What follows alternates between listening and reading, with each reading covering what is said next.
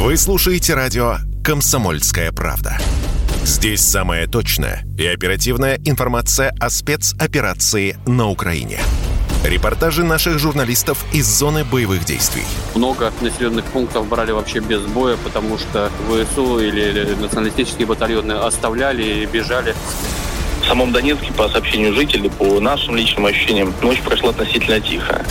Мне командир сказал, что у них там просто интенсивная перестрелка идет с обеих сторон. Заявление официальных лиц. Поэтому рассказывать, что Россия не вела переговоры или отказывалась, ну, это вранье. А 8 лет что мы делали? Ждали, терпели, просили, показывали, демонстрировали материалы. Комментарии экспертов. Ошибки совершила киевская власть, потому что на ее территории происходил конфликт. Срочные новости о ситуации вокруг Украины слушайте 24 часа в сутки на радио «Комсомольская правда». Никаких фейков, только проверенная информация.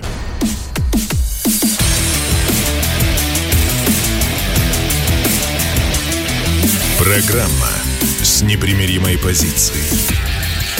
Утренний Мардан.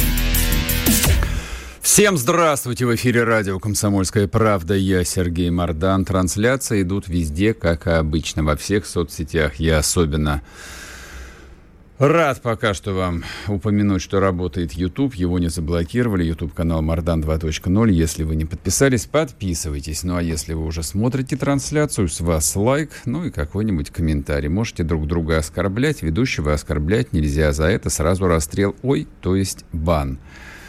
Так, ну и, соответственно, в Телеграме то же самое. Идут все трансляции.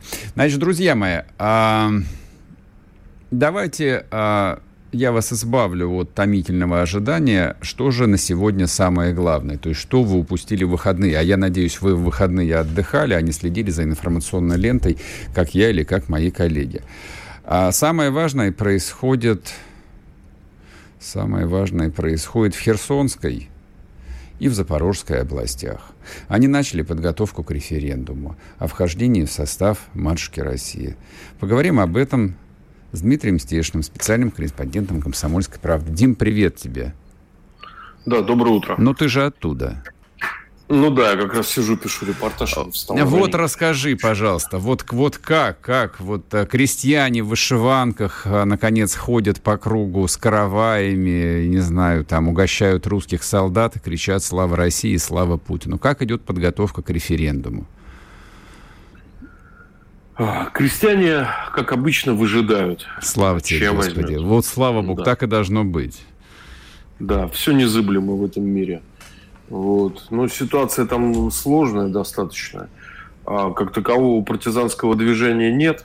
Вот. Ну, достаточно успешно, к сожалению, работает э, ДРГ противника, главного разведывательного управления СБУ. Причем мне такую тайну открыли, о которой раньше нельзя было говорить. Они большинство закладок из хронов с оружием заложили еще до начала спецоперации угу. в конце января, в начале февраля. А, значит, там по версии, скажем так, специалистов, а, они готовились начать войну с Россией и при этом понимали, что вот эти... Что придется отступать. Да, они не удержат. Слушай, но ведь вещь-то неудивительная, а на самом деле все, что им требовалось, так это изучить опыт Великой Отечественной войны, потому что НКВД под руководством э, ВКПБ занимался ровно тем же самым. Вот, собственно, секрет успеха партизанского движения. А что с этим У делать? У них Судоплатов в Мелитополе родился для начала. Да, да, это, это я, я прекрасно помню, конечно. И армия Ковпака, она тоже, в общем, родом примерно оттуда. Мы-то освобождаем бывшую советскую Украину, а не что-то чужое и непонятное нам. Ну что, строят они государственную систему, как я сформулировал, значит, срывая ногти и вибрируя. Э, Запорожская область пытается выбраться из серой зоны в Россию. Саботаж был на начальном периоде просто на всех уровнях. Ну, вот глава там а, основного коммунального предприятия под названием «Чистота» угу уничтожил электронные блоки. То есть он сначала поджег машины, но ему не понравилось, как они сгорели недостаточно сильно. Угу. Вот. Он уничтожил все электронные блоки управления. Техника уникальная, как ты понимаешь, запчастей. А скажи, пожалуйста, его, его расстреляли или нет? Это в начале. Он успел, сбеж... он успел Жалко. сбежать. А членов а... семьи не захватили? Ну, ну, на, ну, про, ну, про, ну правда. Вопросы спецолимпиады для коррекционной школы. Вот. Тоже, не, тоже не успели, да?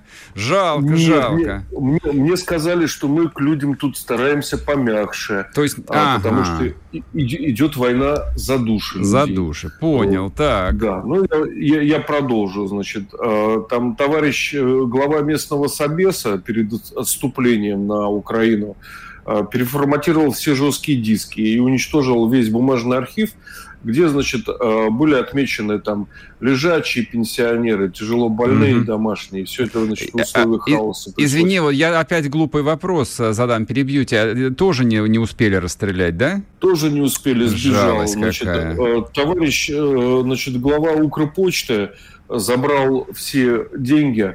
Там не всем пенсионерам же на карты переводятся. Mm-hmm, Кто-то mm-hmm. получает наличные. Да, там много получают наличными. Забрал и сбежал. Ну, самое главное, вот кого не знаю, можно было бы расстрелять, как ты хочешь. Это ситуация с 1 сентября и учебным годом. Я сейчас расскажу вещи, от которых у меня просто волосы под мышками встали. А, половина учителей отказалась выходить на работу. А, эта половина учителей а, получает деньги на карты Приватбанка из-за линии фронта. Угу. Разовый взнос за то, что они не выйдут на работу в москальские школы, тысячу долларов. И каждый угу. месяц они получают около 200. Неплохо, кстати, слушай, а неплохо ведь. И готовится, значит, учить деток соловьиной мове, э, вот, и истории своеобразной, да, государства Украины с помощью дистанционного, дистанционного обучения с 1 сентября. Угу. Я чиновника департамента образования спрашиваю, а мы что можем предложить учителям? Вот, она так замялась, значит, мне тут там из зала подсказывает во время разговора, средняя зарплата учителя по России 43 тысячи в месяц. Вот, чиновница говорит, ну, вот к нам приехали добровольцы из России, учителя, 10 человек. Я говорю, а они на что могут рассчитывать? Ну, вот по нашей тарифной сетке 18 тысяч рублей и комната в общежитии. Общежитие, кажется, говорит, еще не отремонтировали. А хохлы пишут, что учителям предлагают по 150-200 тысяч, я читал. Да, ну ты, я же сказал, да, около 200 они получают. Ну, слава вот. богу, так и, хорошо. И неофициально мне говорят, а вот этих учителей, даже если вдруг, значит, Россия спохватится, угу. ну сколько там этих учителей, да, вот, ну уж можно было бы, скажем так, перебить цену укропом, вот. Но мне неофициально чиновник говорит, ну их брать обратно, они будут учить детей трусости и предательству. Согласен. А Понимаешь? А вот, Дим, у меня к тебе вопрос. А если обратиться к опыту незабвенного а, Нафталия Ароновича Френкеля, вот в данном случае, а, может быть, действительно не надо перекупать, а вот показательно, ну хорошо, за деньги расстреливать, э, наверное, не стоит, а вот отнять у них кредитки, на которые они получают деньги, и заставить их сожрать, а, не знаю, выселить их из квартир, которые... Ну, ну вот что-нибудь такое, вот в духе нашего старого доброго ГУЛАГа, например. А вот они ждут же ГУЛАГа, ну дайте им ГУЛАГа, например, чтобы шуба завернулась. Ну ты представляешь, какая радость будет на Украине? Так и прекрасно, Я, знаешь... люди же рады и должны быть. Я вот эту учительницу, которая стала чиновником, спрашиваю, говорю, ну, знаете, говорю, после Великой Отечественной, когда вот банд подполья действовала, Бандеровская, у них же, говорю, учителя москальские были там одной из приоритетных целей. Конечно, что они да. с девчон, девчонками, учительницами делали. Говорю, вы не боитесь? Говорю, кто-то занимается вашей безопасностью. Она такая меня удивленно спрашивает, кто? Я говорю, говорю, ну, может быть, Бог. И она засмеялась, но совсем не весело.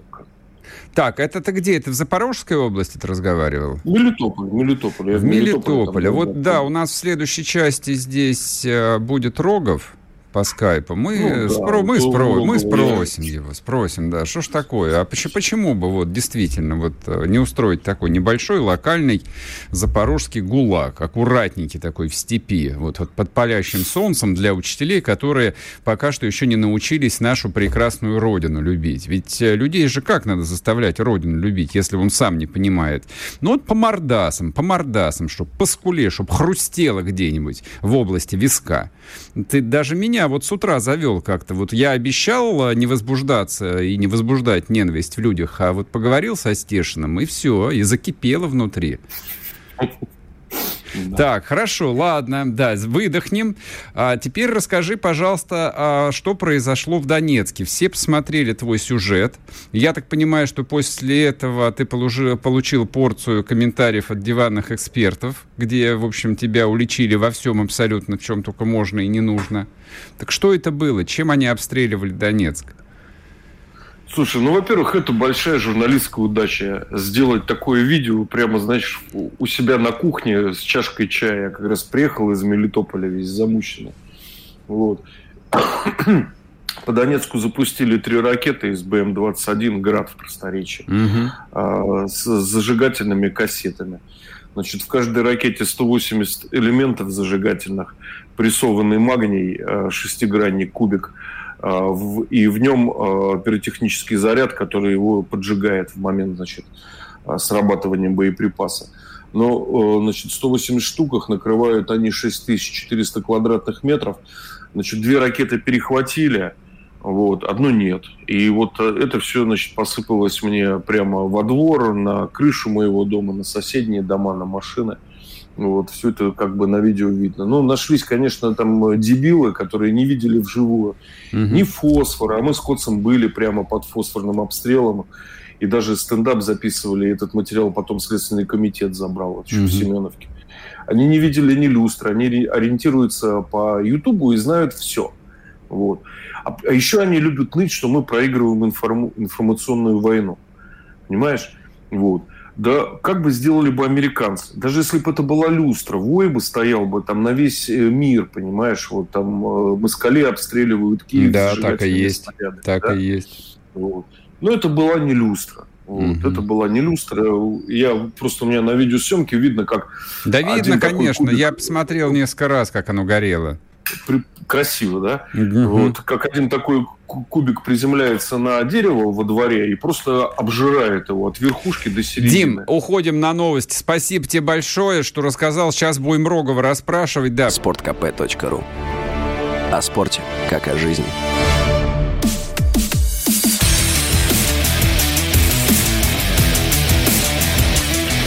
Программа с непримиримой позицией. Утренний Мардан. Здравствуйте, и снова в эфире радио «Комсомольская правда». Я Сергей Мордан. А, вы меня простите, может быть, за некоторую резкость, э, скомканность, скажем так, предложений, которые я успел сформулировать вот во время беседы с Дмитрием Стешиным, но тем такая нешутейная совсем. Очень плохо, что ну, те, кто этим вопросом должен заниматься, на этот счет не имеют четко прописанной инструкции. Как с этим быть? А я уверен, что никакой инструкции нет. И вот местные э, руководители, которые на местах местах там решают тысячи проблем, тысячи, куда более важных, а, сложных проблем жизнеобеспечения городов, вот они на свой страх и риск а, должны принимать решения, которые они принимать не должны и не могут. А что делать с этими учителями? Ну, давайте я вам объясню. Ну, во-первых, кто должен эти решения принимать и как они должны быть выглядеть. Это коллаборанты. А с коллаборантами... Хм, сейчас спросим, как нам быть с коллаборантами. Вопрос, в общем, такой, э, на мой взгляд, э, системный. Владимир Рогов с нами на связи, член Главного совета военно-гражданской администрации Запорожской области. Владимир Валерьевич, здрасте. Доброе утро, Сергей. Только что разговаривали со Стешиным, он был э, и у вас на территории тоже, и вот рассказал душераздирающую историю про а, бывших украинских, а теперь, ну, не знаю каких, а, запорожских учителей, которые а, получают деньги от киевского режима и отказываются выходить на работу. Вот и у меня, собственно, вопрос, и у слушателей вопрос, а что же делать с этими людьми? Они коллаборанты или они, так сказать, а, неопределившиеся люди? Вот. И, соответственно, как решать вопрос с 1 сентября?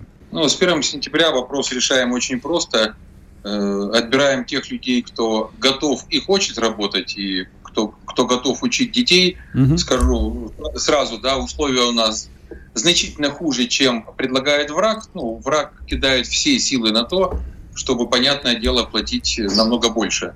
То есть, ну, для понимания, это от 4 до 8 раз выше зарплаты, чем мы предлагаем на сегодняшний день. Причем мы предлагаем, понятно, работать, Угу. А там, наоборот, ничего делать не надо, заниматься саботажем и при этом получать.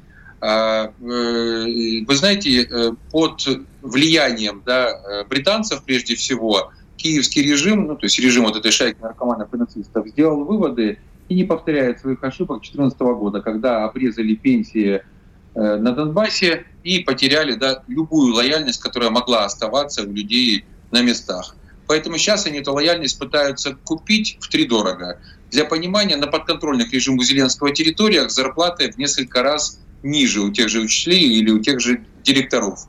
Но они же думают не о людях, они думают о том, как э, нарушить восстановление мирной жизни или как это все, извините за выражение, похерить. Владимир поэтому... это, это я понимаю. Вот а, что с этим делать? Но ведь э, это, это же нельзя откладывать там в дальний ящик, не реагировать. То есть это принципиальная вещь. Вот вопрос, вопрос сотрудничества с врагом, по идее, должны решать специально обученные люди, штаб-квартира которых находится на Лубянке. Ну, вы знаете, у этих специально обученных людей много других задач, и до этого да руки не доходят, не доходят, мягко говоря. То есть я, к сожалению, только э, гражданскими функциями выполняю, хотя и так мне уже вот, вот эти специально обученные люди, которые, э, о которых вы говорите, все время предъявляют претензии, что уж больно я кровожаден, да, хотя mm-hmm. ни капли крови я не проливаю, но вот пытаемся наладить мирную жизнь таким образом, да, чтобы все было по совести. Иногда у людей возникали моменты, а вдруг мы кого-то обидим, да, я им объяснял, ну, а вы, что вы понимали, Запорожье – это мой родной город. Я тут свыше 30 лет прожил, пока, к сожалению, Запорожье находится под контролем вот этих негодяев, он пока в условиях оккупации живет еще, но э, местных людей я хорошо знаю. Да? Вот здесь есть две крайности, ну, не крайности, две абсолютно диаметральных позиции. Или такие люди-имперцы, служивые люди, да, вот те, для кого большая Россия, как бы она ни называлась, Российская империя, Советский Союз там, или Российская Федерация, все это большая родина, и иначе они себя не мыслят. Или другие люди, откровенные негодяи, предатели, коллаборационисты, которые с радостью предадут и сделают все возможные гадости. И вот что интересно, у нас всегда наше государство, как бы оно ни называлось, вот просто как практически благотворительный фонд какой-то, как, знаете, Э, общество защиты уродов себя ведет, да, оно их никогда не наказывает толком. Всегда реабилитация сразу происходит, всегда хотят их чем-то там задавить, сделать. Моя позиция очень простая. Не пошел работать, э, начал участвовать в режиме саботажа, как минимум давайте начнем с запрета на профессию, да, и с волчьего билета, что в лучшем случае потом только как лицо с заниженной социальной ответственностью сможет Да, двигаться. торговать арбузами, как... именно так. Да, да. Ну, арбузами тоже опасно. Вдруг там нитраты будут и, и, и какое-то плохое еще воздействие. Я думаю, даже арбузами нельзя, арбузы нельзя доверить. Своими арбузами пусть торгуют, да. Э, здесь э, э, момент какой, я, ну, вот знаете, просто пользуюсь эфиром, благодарю, да, и преклоняюсь перед теми учителями, преподавателями, которые и, и нянечками даже в садиках, которые, mm-hmm. несмотря на угрозы, на все, выходят на работу. Вот вы не поверите, когда весной я запускал детский садик, в котором, естественно, заведующая была интегрирована в эту э, вертикальную систему коррупции, которая получала все команды, распределяла вот эти деньги по несколько зарплат да, месячных за месяц саботажа, плюс занималась тем, что э, разворовывала садик по согласованию с центром, чтобы оттуда вынести плазму, вынести там компьютеры, ну, в общем, все, что ценное есть, чтобы mm-hmm. просто была так выжженной земли.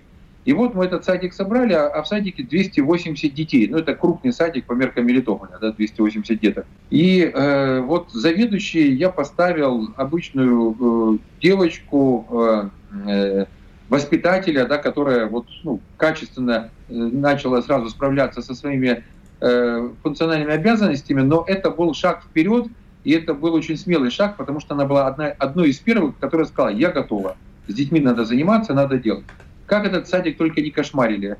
Личные сообщения, там смс в мессенджерах, э, в соцсетях, звонки, да, разбитые стекла у людей. И причем, знаете, мне вот приходили там нянечки, просто нянечки, они чем помогают детям? Просто там, да, э, обучают их элементарным навыкам, которые они там еще могут не знать, да, там, как правильно спать, лечь, как одежку сложить, как там еще что-то. Ну, дети, ну маленьких деток, да, там э, э, буквально там 2,5-3 годика с ясель начиная еще даже. И вот этих нянечек, да, они бедные мне плакали, рассказывали, что вот нас кошмарили, что там только не происходит. Mm-hmm. Естественно, мы по мере сил ловили этих уродов, но понятно, что на всех уродов просто физически рук не хватало, когда у нас на весь 150-тысячный Мелитополь было 150 человек, да, которые имели силовую компоненту. Ну, вы понимаете, это очень немного даже если они круглосуточно не будут спать, то обеспечить безопасность в том объеме, какой необходим, было очень сложно. Сейчас ситуация чуть полегче. У нас идет усиление, укрепление из большой России. Нам поступают да, вот, сотрудники полиции. Ну, то есть становится немножко полегче. Но касательно людей, которые занимаются саботажем, это же просто э, люди, которых нельзя пускать да, ни на какие профессии. Именно потому, что они будут травить детей вот э, всей гадостью, мерзостью, какую мы только можем себе представить. А скажите, ну, пож... это вот... я понял. Да, а скажите, пожалуйста, вот а, сейчас а, какое ведомство регулирует работу школ на территории освобожденных территорий Запорожской области? Это Минобр российский или какие-то другие силовые ведомства? То есть кто командует? Да, Министерство образования, совершенно верно. Вот Сергей Кравцов к нам уже приезжал угу. пару раз собственно говоря, Задавали, задавали ему вопрос по поводу вот этих учителей-коллаборантов? Ну, э, дело в том, что там у него повестка была другая, да, и я, я на этой встрече не, приезд, mm-hmm. не, не присутствовал, потому что я слишком много, ну, не то, что слишком много, но много езжу по области, да, как бы в силу того, что это моя родная область, я все понимаю, знаю, и мне важно сейчас э, с людьми выстроить образ будущего. Mm-hmm. А образ будущего э, вместе с Россией Э, в России и Россия. Да? Это вот три составляющих, кем мы можем и хотим быть. И поэтому сейчас у нас на повестке дня референдум. Хорошо, вот Владимир Владимирович, э, хорошо, давайте тогда в этом. У нас просто немного времени, а хочется многие вопросы обсудить. Как вы думаете, вот а, проведение референдума, вот это вот необратимое, а, скажем, необратимый шаг вперед, вот он снимет большую часть, в том числе и вот этих проблем, которые мы с вами сейчас обсуждаем? Ну, я понимаю, как бы обывательскую логику, она, в общем, очень простая. То есть люди живут там в парадигме, а вдруг все вернется? А вдруг вот э, опять повесят желто-блокитные стяги и придется, в общем, на соловьиной мове разговаривать и все остальное? Нет, конечно, конечно. Страх у людей колоссальный был. Это надо понимать, и они видели те провокации, которые были в Буче и в других городах, да, которые были там в рамках э, как там правильно, доброй воли, да, и поиска компромисса, mm-hmm. да, освобождены на некоторое время. Я понимаю, что временно, но временно, секунд. не временно, mm-hmm. да, да, тем не менее люди погибли. Поэтому люди боялись. Сейчас люди боятся все меньше, шаг за шагом идет, люди уже готовы бороться за то, чтобы быть Россией и быть в России. И это очень важно, хорошо обнадеживает. Я уверен, что в сентябре, дай бог, мы сделаем свой выбор. Выбор очевиден по большинству людей. И поверьте, Запорожью есть что, что показать и вложить в большую Россию. Это мы Здесь знаем. живет отличный народ, работящий Это и имперский. Мы знаем. Да, Это и мы я знаем. уверен, что у нас получится. Ну, слава богу, дай бог. Владимир Рогов был с нами, член Главного совета военно-гражданской администрации Запорожской области. Ну вот, э, друзья мои, видите, проблемы есть, есть. Но на самом деле вот проведение референдума, вот это вот окончательное решение политического вопроса снимет 90% всего этого головника. Да, люди боятся, люди дезориентированы. Ну, а предателей, конечно, карать. Тут вопросов даже нет. Радио «Комсомольская правда». Мы быстрее телеграм-каналов.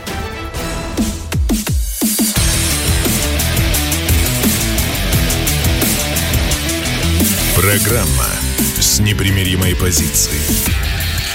Утренний Мардан. И снова здравствуйте, и снова в эфире радио «Комсомольская правда». Я Сергей Мардан. А, я напоминаю, трансляция идет на YouTube-канале «Мардан 2.0». Подписывайтесь, если вы до сих пор не подписались. А если вы смотрите трансляцию, смотрит ее довольно много сейчас людей, ну, тогда не забывайте нажимать кнопку «Нравится». Там это ровно касается и тех, кто будет смотреть программу в записи. Таких, в общем, людей тоже очень немало. Так, значит... Вот что я еще хотел бы обсудить. Э, очень важное заявление. Оно появилось вчера поздно вечером. Практически никто не успел э, на него отреагировать. И это заявление министра иностранных дел Лаврова вчера прозвучало. Причем мне не удалось найти его в записи, я не очень понял, сразу вот как бы оговорюсь, извините, пожалуйста, не очень понял, где Лавров это произносил, но то, что это было разогнано государственными информационными агентствами, ну, значит, э, важность сказанных слов всем абсолютно понятна. И министру конечно же, в первую очередь. И он не просто так произнес эти слова. Лавров вообще ничего просто так не произносит. Никогда. Итак, цитата. Россия поможет украинскому народу избавиться от абсолютно антинародного и антиисторического режима. Нам жаль украинскую историю, которая рушится у нас на глазах, и нам жаль тех, которые поддались государственной пропаганде киевского режима. Украинский народ заслуживает гораздо лучшего. Итак, первая часть является принципиальной, политической и задающей вектор движения дальнейшего. Россия поможет украинскому народу избавиться от антинародного режима. Что такого антиисторического режима я не очень понимаю, ну да бог с ним, неважно. А как мне представляется, вот я ну, мне кажется, я могу э, позволить себе взять на себя э, смелость э, сделать подобный вывод. А, история с денацификацией, в кавычках, мне кажется, потихонечку уходит в прошлое. Вообще сам термин денацификация а, был настолько широко трактуемым и, соответственно, настолько уязвимым а, с этой точки зрения, что момент, когда от него откажутся, это был лишь вопросом времени. Мне так представляется. Мне так представляется. В течение пяти месяцев а вчера было пять месяцев с начала специальной военной операции, многие задавали вопрос, а что дальше? Ну, хорошо, ладно, денацификация, так, в общем, все многословно объясняли, а, делали экскурсы в историю, а вот посмотрите, как денацифицировали Германию. Ну, там тоже, в общем, было ничего не понятно, потому что американцы на в своей оккупационной зоне денацифицировали Германию, а, значит, по своей модели, а, Советский Союз а, вообще как бы там этими глупостями не занимался, и такого термина в нашей историографии, ну, точнее, в советской историографии практически не существовало. Вот, это вообще изобретение не наше было. То есть политический процесс вот с этим публичным и общественным раскапыванием могил, хождением а, в концлагеря, советская власть, в общем, там двигалась немножечко другим путем. Вот. Но даже это не самое важное. Важное, что дальше. Хорошо, я напомню, все началось с признания ДНР, ЛНР. И там тоже остается вопрос, что дальше? Они остаются независимыми государствами? Ну, все понимают, что никакими независимыми государствами они э, и не были, и быть не могут. Речь идет об освобождении наших исторических территорий, исторической России, об освобождении русского народа. Тем более, что Путин раз за разом, ну вот на моей памяти примерно раз пять в больших своих э, выступлениях, в больших своих статьях говорил о том, что русские и украинцы один народ. От этого и пляшем. Это один народ. Наконец прозвучало главное. Наконец прозвучал тезис о том, что Россия берет курс и декларирует его совершенно открыто на снос того режима, который сегодня находится в Киеве. Мы больше не говорим о том, как он возник, что он нелегитимный, что он появился в результате государственного переворота. Это уже проехали, господи, это было 8 лет назад, чуть пережевывать. Что вспоминать какого-то бессмысленного Януковича. Нет никакого Януковича. Вот если он там завтра умрет, про него никто не вспомнит, хотя я ему желаю долгих лет жизни. Нет такого человека, нет такого исторического сюжета. Это уже пройденный этап. Но, тем не менее, давайте будем все же держать в голове, что вот тот самый а, режим, который пришел к власти а, нелегитимного государственного переворота, Россия признала. Россия признала результаты президентских выборов, Россия признавала Порошенко как президента и, соответственно, его преемника Зеленского Россия признавала как легитимного президента Украины. Поэтому то, что вчера сказал а, Лавров, это совершенно новый подход, категорически другой подход. Не очень понятно, какое развитие дальше он получит. Как политические администраторы будут его раскрывать. Но самый главный шаг уже сделан. И сделан он вчера. Россия открыто говорит о том, что она снесет этот режим антинародный и антиисторический. По поводу антиисторического, ну и, соответственно, тут еще такая фраза была, я повторю, у Лаврова нет случайных фраз. Он человек крайне аккуратный в словах. И если он что-то произносит, значит в этом есть смысл. На наших глазах а, рушится украинская история. Как я понимаю эту тему? Как я ее понимаю? А, речь идет, а, конечно же, о постсоветской истории, об истории украинской государственности. Рушится история украинской государственности в том виде, в котором она возникла в 1991 году. Опять-таки, Путин неоднократно на протяжении последних нескольких лет прямо говорил, что все эти игры закончатся тем, что сама украинская государственность окажется под вопросом. Ну, пожалуйста, здрасте. С моей точки зрения, украинская государственность в принципе с 91 года была под большим вопросом. Возникла она по чистому недоразумению, случайно, в результате совершенно преступного предательского сговора трех мерзавцев и негодяев. Все трое уже мертвы. И оценка их, э, так сказать, вкладу в историю большой страны уже сделана, а дальше будет докручиваться, обрастать некими необходимыми деталями и оценками – Ельцин, Шушкевич, Кравчук, они все мертвы. Но то, что они сделали, по-прежнему смердит. Невероятно совершенно. То, что они сделали, а, по-прежнему сочится кровью, живой кровью. Люди льют кровь в результате того, что они сделали 30 лет назад. Но границы 91 -го года – это историческое недоразумение, случайность и нагромождение несправедливостей.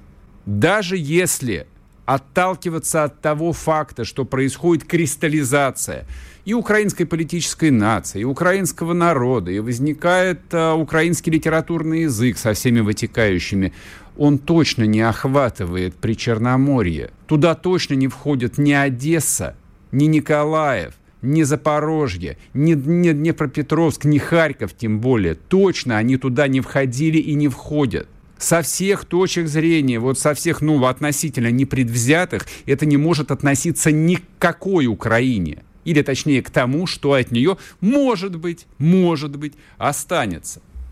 Границы? Ну, не знаю. Границы будут рисоваться. Не по Днепру, я вас уверяю. Не по Днепру. С какой радости? С какой радости русский город Чернигов, где люди по-русски говорят, должен оставаться в этой Украине? Ну, с какого перепуга-то, объясните мне? То есть я готов был бы выслушать э, там предложение по поводу Винницы. Ну, тоже, в общем, как бы тут э, Винница э, до 60-х годов скорее была еврейским городом, нежели украинским. А уж до войны точно, пока молох Холокоста не прошел по этой земле. Никаким украинством там не пахло, ровно как и во Львове. Но в истории так бывает – но что касается Востока и Юго-Востока, то, простите меня, это не Юго-Восток Украины. Это Запад России, это Запад и Юг России. Вот как это называлось называется и должно называться, и никак не по-другому. Хотите провести референдумы? Ладно, проведите референдумы. Но внесите, наконец, ясность, чтобы люди могли от чего-то отталкиваться, как-то начинать свою жизнь. Вот чтобы эти 30 лет, вот эта вот дырка страшная черная дыра, которая растянулась на 30 лет, наконец закончилась. Целое поколение в нее провалилось. Вот, собственно, почему мне это важно. А про зерновую сделку, э, тут спрашивают, про зерновую сделку мы отдельно поговорим. Это отдельная большая тема. Что вы, не торопитесь, все сегодня будет, но после короткого перерыва. Радио «Комсомольская правда». Мы быстрее телеграм-каналов.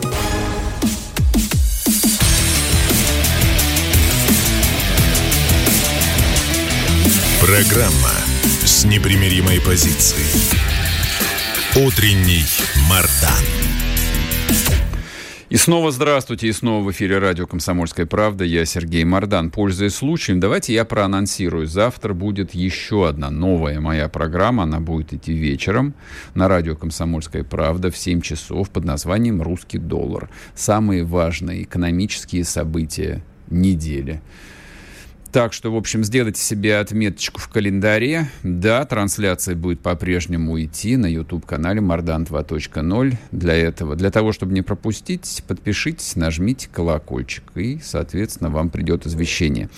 А Зерновая сделка. Вы спрашивали, мы отвечаем. Что это было вообще? Зачем? Непонятно. Откуда взялось? Почему опять э, все это тихо? В формате какого-то шахер-махера? Каким образом там Абрамович опять со своей рожей невозможной нарисовался? Почему били ракетами по Одесскому порту? Кто выиграл? Кто заработал? У меня, как и у вас, огромное количество вопросов. Пока что ответов, ну, какое-то количество я нащупал, но есть, э, скажем так, э, сомнение. Иван Лизан с нами на связи, глава аналитического бюро проекта «Сонар». Иван, здравствуйте. Доброе утро. Давайте начнем с главного. А, зерновая сделка в чьих интересах? Она в первую очередь в интересах России, в том случае, если Запад выполнит э, свои обязательства и разблокирует э, полноценный российский зерновой экспорт, но и, само собой, в интересах, скажем так, мирового рынка зерна. Э, к сожалению, интересы украинских производителей зерновых в случае реализации этой сделки э, существенно никак не, не изменятся. Про проблема сейчас на Украине состоит в том, что э, рынок контролируют перекупщики, а не производители зерна. Поэтому это еще и аукнется России, когда мы возьмем эти территории под свой контроль. А чем это нам аукнется? Давайте сразу... Э, к тому моменту есть э, не нулевая вероятность того, что от э, украинского сельского хозяйства останутся рожки до ножки. Просто потому что в марте и в апреле закупочная цена на зерновые была в районе 7,5 тысяч гривен за тонну. Mm-hmm к июню упала до двух с половиной тысяч гривен за тонну, это по пшенице, угу. а сейчас поднялась примерно до 3,5-3,8 э, тысяч гривен за тонну. И это при том, что э, биржевые цены пусть и упали, но не в три раза, как э, было на, на самой низкой отметке. Соответственно, на украинском рынке зерна правят бал перекупщики. Эти перекупщики так или иначе связаны с властью, она их опекает, а они с ней делятся деньгами. Mm-hmm. И они просто выкрутили руки украинским фермерам. Э, они и так в очень тяжелой ситуации, когда топливо стоит космических денег, удобрения э, тоже очень дорогие, запчастей нет. Еще и массу мужиков призвали и отправили на бессмысленную войну ну так и э, теперь у них э, ну, по факту нет никакого шанса получить э, оборотные средства. А без оборотных денег работать не угу. получится. Иван. Соответственно, угу. когда мы возьмем эти территории под контроль, нам нужно будет и людей зерном обеспечивать, его к тому моменту просто выгребут угу. при бесконтрольном экспорте, э, и э, направлять большие деньги и ресурсы на поддержку этих фермерских хозяйств, именно производителей зерновых. Давайте вернемся сначала к России, а потом обсудим, что мы будем делать с этими прекрасными украинскими черноземами. Хотя тема волнующая, не буду скрывать. Мне прям пришла в голову мысль, а не купить ли мне гектаров 500, например, где-нибудь, да, в Херсонской или Запорожской областях. Не знаю зачем, а вдруг если дешево будет. А вы говорите о том, что это в интересах России. Ну вот, а, может быть, я ошибаюсь, поправьте меня. Мне кажется, с начала военной операции российское правительство а, со своей стороны ограничило экспорт зерновых на внешний рынок, или нет? Э, тогда все ограничивали экспорт и, зерновых, и, удоб... и, удобре... и удобрений, кстати, тоже. Э, у российского правительства уже не первый год приоритет обеспечения потребностей внутреннего рынка. В этой же логике действуют абсолютно все э, страны мира, которыми управляют вменяемые политики. Угу. Это долг национального правительства. И Индия, и Индонезия все ограничивали экспорт продовольствия. Э, для России эти ограничения, да, они сыграли положительную роль, но даже по тому же сахару.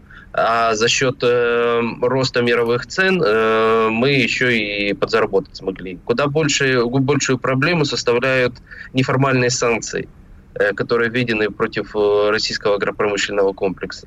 Это в первую очередь сложности с заходом э, судов под российским флагом в европейские порты, невозможность полноценно страховать э, грузоперевозки, mm-hmm. невозможность покупателям зерна получить банковские гарантии. Вот это вот действительно проблема. Но это неформальные санкции. Никто их, э, скажем так, осознанно не вводил.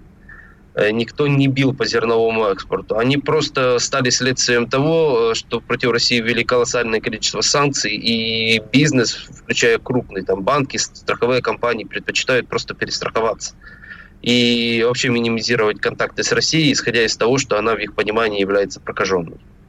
А скажите, пожалуйста, а, а может быть действительно имеет смысл а, зерно, поставки продовольствия и удобрений а, использовать как а, геополитическое оружие? Но это же очевидно, в общем, а, устроить небольшой локальный голод на севере Африки, чтобы толпы мигрантов снесли Украину.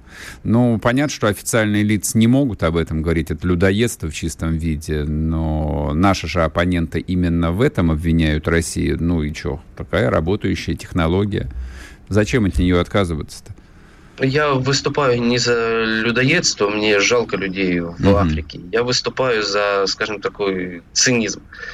Э, я бы поставлял бы зерновые на традиционные для нас рынки, Африка, Ближний Восток, mm-hmm. заключал бы с руководителями этих стран долгосрочные контракты, э, заключал бы связанные контракты, то есть идет зерно, идет наша сельхозтехника, идут наши удобрения.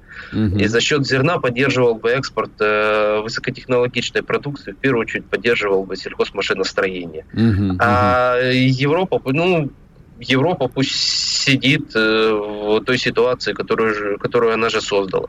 Украина-то для нее была сырьевой колонией. Э, она поставляла продукцию с низким э, переделом на европейский рынок, а у европейцев закупала уже готовые продукты питания. Ну и поэтому отчасти именно выпадение Украины из всех этих цепочек поставок является и раздражающим фактором для Европы. Она а из-за этого бесится. А скажите, пожалуйста, а вот тоже вопрос э, не праздный совершенно. Вот я смотрю на структуру платежного баланса, и, в общем, как бы там не нужно быть экономистом, чтобы не понимать того, что вот валюта у нас, как у дурака фантиков, именно фантиков, а потратить мы ее, ну, в общем, тут есть некоторые проблемы. Да, есть падение импорта, особенно высокотехнологично. Ну и на, зачем нам, собственно, вот еще деньги-то? Неважно, от продажи зерна, удобрений. То есть нам деньги-то не нужны. Не нужны. А зачем продавать это зерно? Это, это, это и парадокс. Ну, мы же должны чем-то торговать. Ну, зачем? чиновники так если, нам, таки... если деньги не нужны, зачем торговать-то? Проблема в том, что наши чиновники обладают серьезной такой инерцией мышления. Они сходу перестроиться не могут э, не могут. Они по-прежнему хотят э, возродить бюджетные правила, но и покупать уже не доллары и евро, а покупать дирхамы, юани и рупии. А потом будут э, сидеть и пересчитывать эти золотовалютные резервы, фиксировать убытки из-за того, что где-то там условно рупию девальвировали. Э, если бы мы, мы были европейцами, но нужно было бы газ покупать, и, и газ, нефть. В нашем случае нужно покупать станки, нужно покупать оборудование. Mm-hmm. У нас огромное количество нереализованных проектов, да даже с теми же подгузниками и женскими прокладками. Но нужны линии для производства рулонной целлюлозы, а у нас производят только листовую.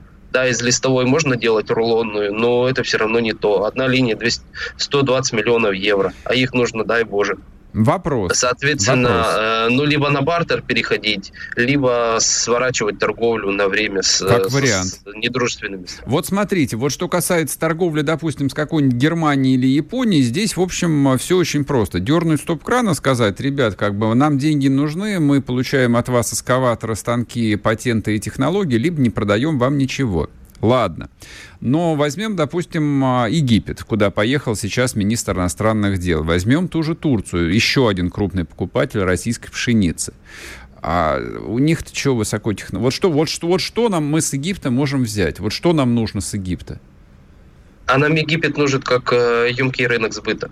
И Африка тоже как потенциальный емкий рынок сбыта. Э, понимаете, это же как с созданием зон свободной торговли. Украина mm-hmm. создала зону свободной торговли с Израилем и поставляет ему зерно, которое могла бы продавать ему и так, э, потому что ну, это востребованный товар, а покупает mm-hmm. у него высокотехнологичную продукцию э, и за счет этих покупок лишила себя шанса развить собственный высокотехнологичный сектор. Соответственно, нам нужно поддерживать э, производство в высокотехнологичных отраслях сельхозмашиностроение, просто машиностроение. А эти страны, они являются рынком сбыта для нас. Ну, не зря же наши соседи белорусы э, активно в Африку зашли еще, наверное, добрых лет 10 назад со сборочными предприятиями. Они там белорусы производят, комбайны поставляют. Сбыт. Вот, вот что нам интересно. А будет сбыт у нашей продукции, ну, соответственно, мы сможем расти, совершенствоваться. Понял, хорошо. Так, у нас а, буквально там 30 секунд остается до перерыва. У меня еще есть а, довольно много вопросов, а, вот, а, ну, не сколько по доле Украины на мировом рынке, а сколько по поводу судьбы большой территории, на которой живут там, ну, как минимум 30 миллионов человек, которых, в общем, я так понимаю, что собираются оставить без хлеба. Но мы тогда уже после новостей угу. эту тему с вами будем обсуждать. Если тебя спросят, что слушаешь, ответь уверенно. Радио «Комсомольская правда». Ведь Радио КП – это самая топовая информация о потребительском рынке, инвестициях и экономических трендах.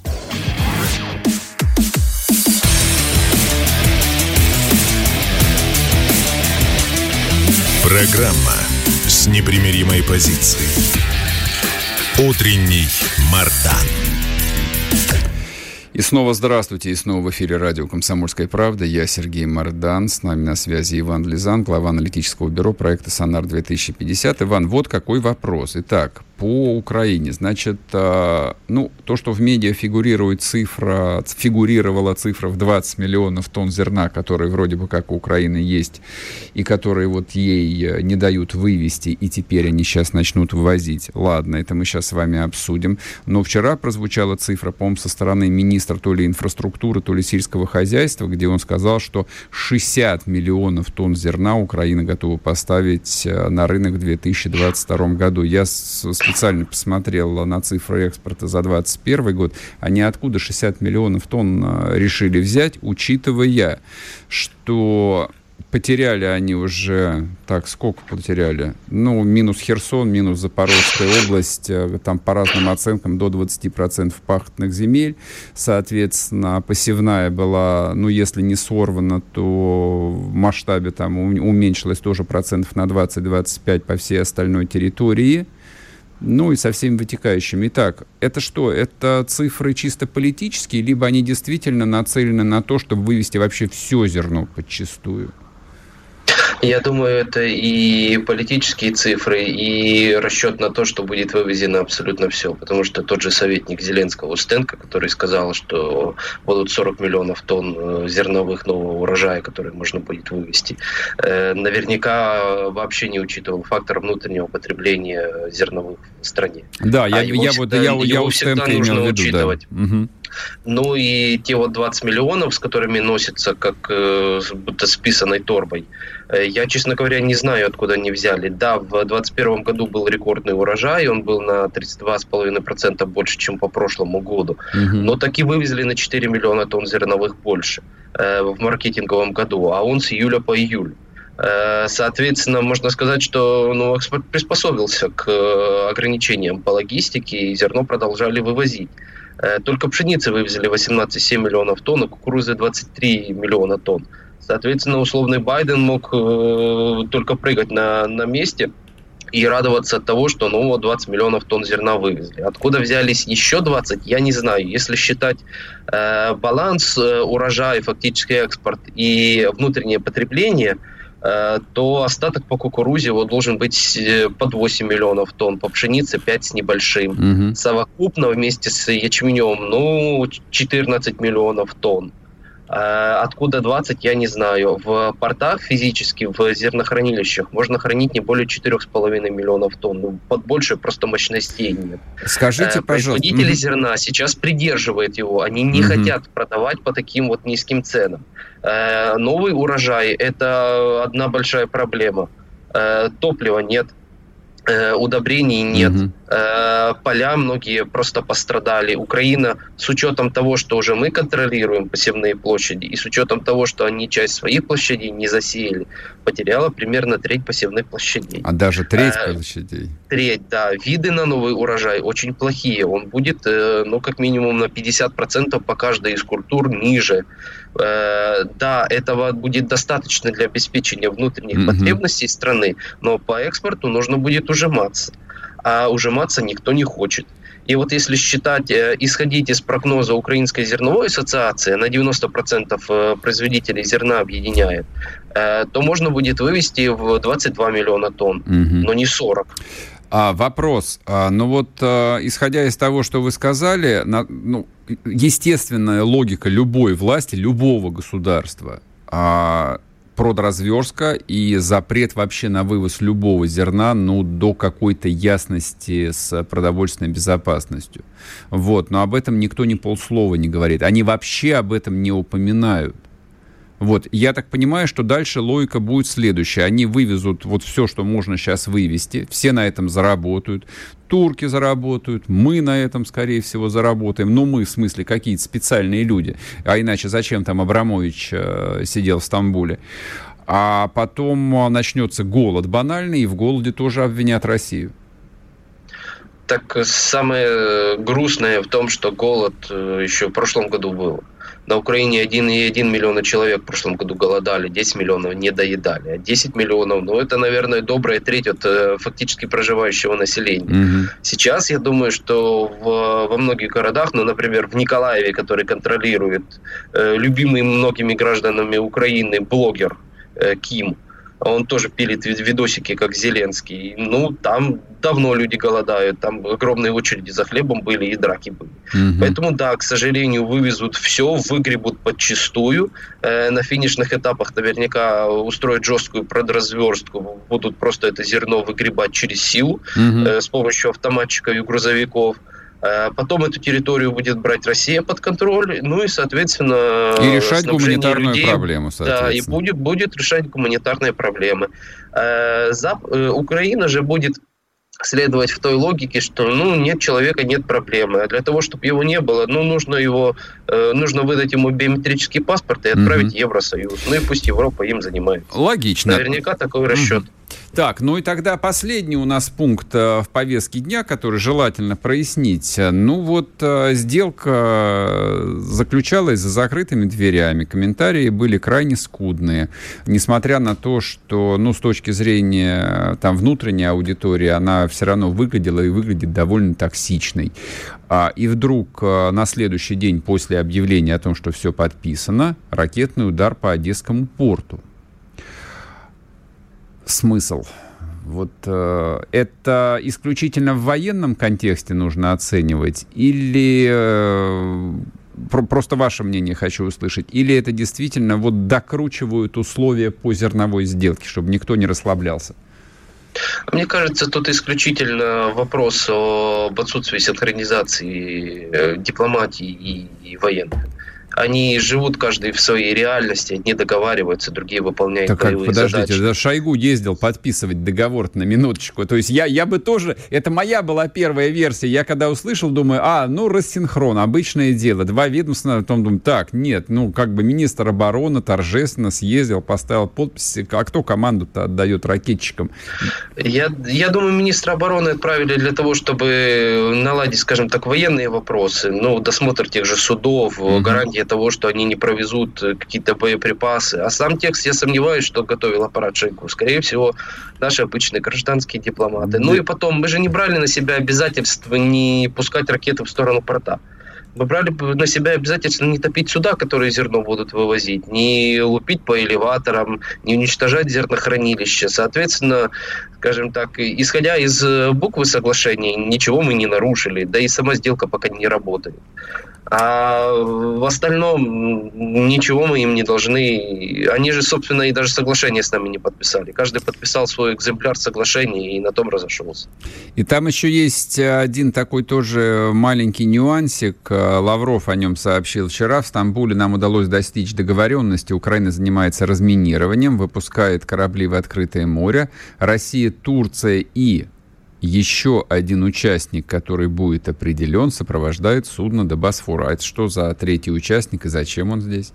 Это точно честно, не, не ООН. Че, это... че, честно, понятия не имею. Я не знаю, кого они третьим подключат к этому процессу. Может быть, кого-то из недружественных стран, условный там Лондон или США, но для того, чтобы они могли отмая... отмаяковать своим о том, что ага. ну, все-таки нужно свою часть сделки выполнить и снять ограничения с российского зернового экспорта. Может быть так. Ну, на коне турки явно в этой истории. Они в целом умудряются и Байрактары продавать Украине, и бизнеса уходящих компаний в России покупать, ну и на зерне зарабатывать. Ясно. Ну что, я надеюсь, что у всех картинка более-менее сложилась. Иван Лизан был с нами, глава аналитического бюро проекта «Сонар 2050». А, я буквально еще два слова хотел бы по поводу этой сделки сказать. Я, правда, в ней с самого начала не видел никакой драмы.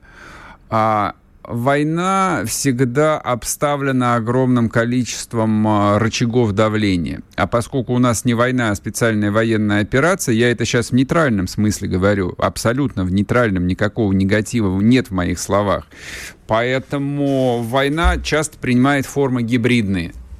Вот здесь вас давят ТОСами и установками «Ураган», а здесь вас давят экономически. И блокада Черного моря – это был мощнейший экономический рычаг. И, соответственно, при открытии крантика, крантика маленького, там тоненькая струечка, через которую, да, а, вашим барыгам дадут а, подзаработать на продаже украинского зерна, это тоже рычаг потому что этот крантик всегда можно перекрыть, и кому-то будет больно, и, соответственно, кто-то станет нелоялен э, Зеленскому, его режиму. Вот. Я, я бы в этом ключе эту историю расценивал. Ну, а то, что на подписании нарисовался Абрамович, мне кажется, это большая ошибка. То есть это вот э, тот человек, тот э, персонаж, который способен дискредитировать э, и вызвать негатив абсолютно ко всему, вот о чем бы ни шла речь. Вот, в прин... вот я в этом абсолютно убежден. Таких людей, как Абрамович, в политическом периметре, на политическом горизонте вообще быть не должно. Но хуже него только Чубайс, как мне представляется. Хотя, может, я и излишне драматизирую. Сейчас короткий перерыв на новости и продолжим. Не уходите. Вы слушаете радио «Комсомольская правда». Здесь самая точная и оперативная информация о спецоперации на Украине. Репортажи наших журналистов из зоны боевых действий. Много населенных пунктов брали вообще без боя, потому что ВСУ или националистические батальоны оставляли и бежали. В самом Донецке, по сообщению жителей, по нашим личным ощущениям, ночь прошла относительно тихо. Мне командир сказал, что у них там просто интенсивная перестрелка идет с обеих сторон. Заявление официальных лиц. Поэтому рассказывать, что Россия не вела переговоры или отказывалась, ну, это вранье. А 8 лет что мы делали? Ждали, терпели, просили, показывали, демонстрировали материалы. Комментарии экспертов. Ошибки совершила киевская власть, потому что на ее территории происходил конфликт. Срочные новости о ситуации вокруг Украины слушайте 24 часа в сутки на радио «Комсомольская правда». Никаких фейков, только проверенная информация.